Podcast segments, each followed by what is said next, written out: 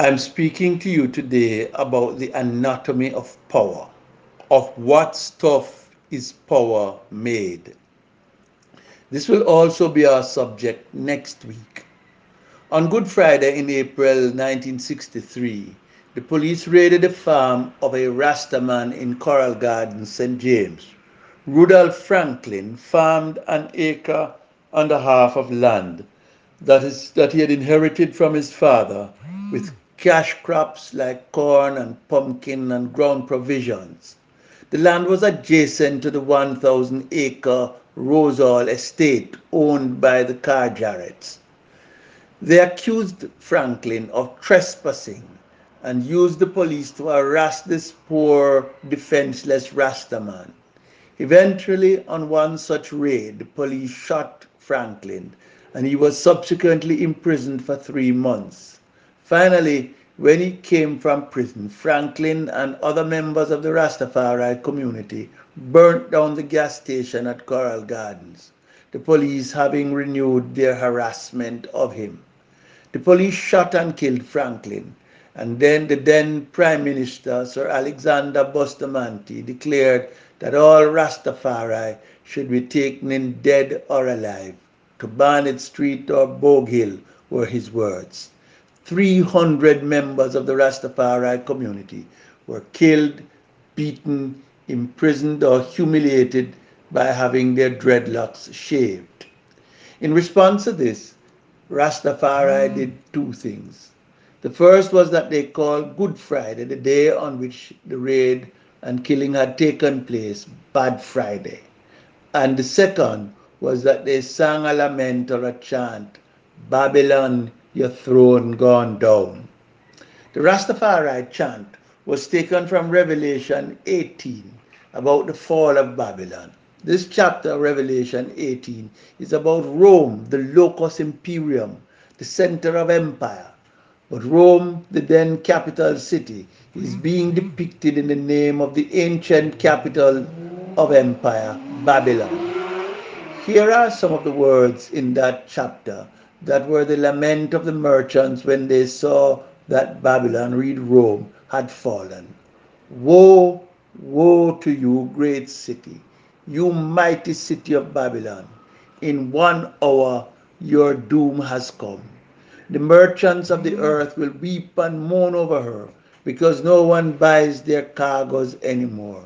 Cargoes of gold, silver, precious stones, and pearls fine linen, purple, silk, and scarlet cloth, every sort of citron wood, and articles of every kind of ivory, costly wood, bronze, iron, and marble, cargoes of cinnamon and spice, of incense, myrrh and frankincense, of wine and olive oil, of fine flour and wheat, cattle and sheep, horses and carriage, and human beings sold as slave.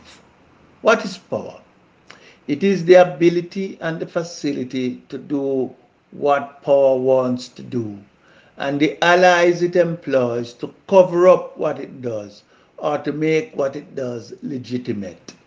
Babylon is a city that was a mm. concentration of the two key features of power military strength the power to intimidate and impose its will in a manner that dominates and enforces the compliance of others. The other is economic muscle or wealth that is it uses to attract by way of trade or entertainment or access to commodities. Babylon combined intimidation and attraction. It is as seductive as it is powerful. It is a space where you can do anything you want and get anything you want. And if you have the money and the connection, you can get away with anything you want. That is why its description of Babylon, it calls it idolatrous and it calls it adulterous. It says Babylon is a whore. The chapter predicts and describes the fall of Babylon, its sudden, precipitous, tragic, and irreversible collapse. it sinks like a millstone into the bottom of the sea.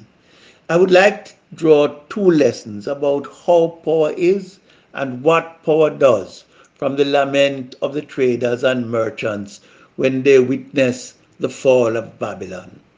The merchants keep saying that Babylon fell in one hour, that it never saw it coming. The first thing we note is that power is deluded about its own vulnerability. As long as money is being made and the music is playing, power cannot see what is coming at it.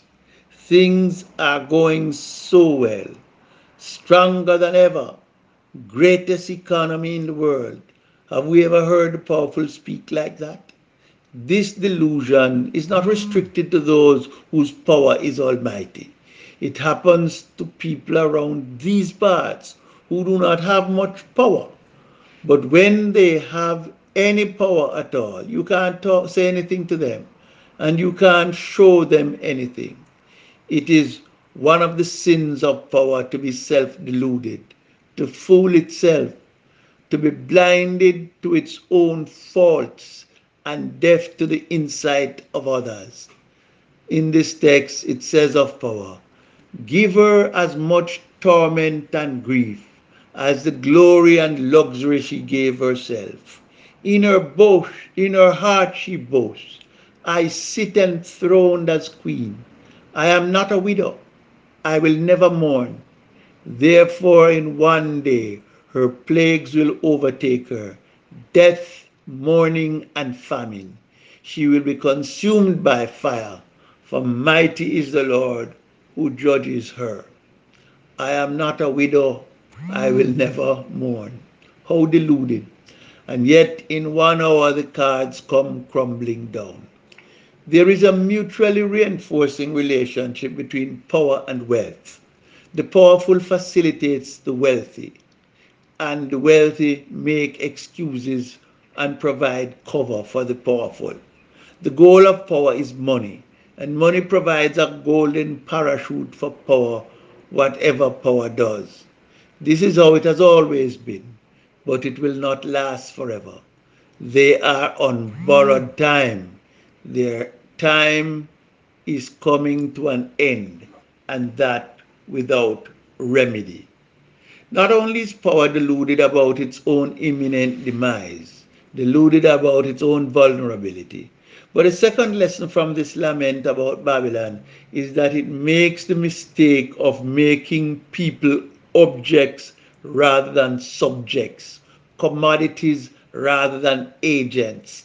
I read a list that the merchants read out when they mourn for the fall of Babylon. There are two things that are striking about the list they recite. The first is that the bodies and souls of human beings are on the list of commodities, along with cargoes of gold and scarlet cloth and wine and flour and cattle and sheep and the second thing to note is that bodies and souls of human beings are at the bottom of the list. What will ensure the certain and sudden demise of Babylon and of power and of wealth is this practice of creating socially stratified societies and allowing itself to consider a class of persons nothing more than mere tradable commodities. They have no rights. Their rights can be suspended and abrogated at will. They have no voice. They are simply to comply with the regulations, whether or not those regulations are in their interest. They are to be fed with bread and circus like herds. And if they do not comply, they are subjected to resolute, extreme, and exemplary measures. Their lives have no value. The society becomes numb to the wanton and heinous taking of their lives, whether at the hand of the state or of the hand of others. We impose such conditions on them that destroy the quality of their lives and trample upon their dignity. And it gives us no mm. pause because they are worth nothing. We do not pay them a livable wage. They carry out our trash, nanny our children, our gatekeepers when we sleep at night. But if they did not work one day, they cannot eat. The Sabbath principle in the Bible requires that a worker's pay must at least provide him with one extra day of meal each week he works. But we have no regard for them because they are mere objects, not subjects, mere commodities, not agents. We fool ourselves by telling ourselves that our military and our security forces can round them up anytime we need to if they dare protest. It is a mistake to underestimate people and it is a mistake to undervalue people. They will surprise us when we least expect. These things that we put at the top of our list where they where are they now when we need them? These commodities that are the markers and the signifiers by which we measure success and define ourselves of what use are they in this pandemic? How will they help us when our health and our lives are at risk? It is some of the very people who we ignored and underpaid that are on the front lines holding a bulwark between us and death. All of these commodities have their limits. They are not of ultimate worth and value, but a human being is. Take our kind, whose foremothers and forefathers came here in the hull of ships, in manacles and chain, who were sold on the auction block who have been made the scum of the earth, denied language, memory, family, land, any rights, and yet we rise. We have made our mark in the world, in any field of endeavor that we have been allowed. We mm. are inventors, musicians, sportsmen and women, prime ministers, presidents, overachievers.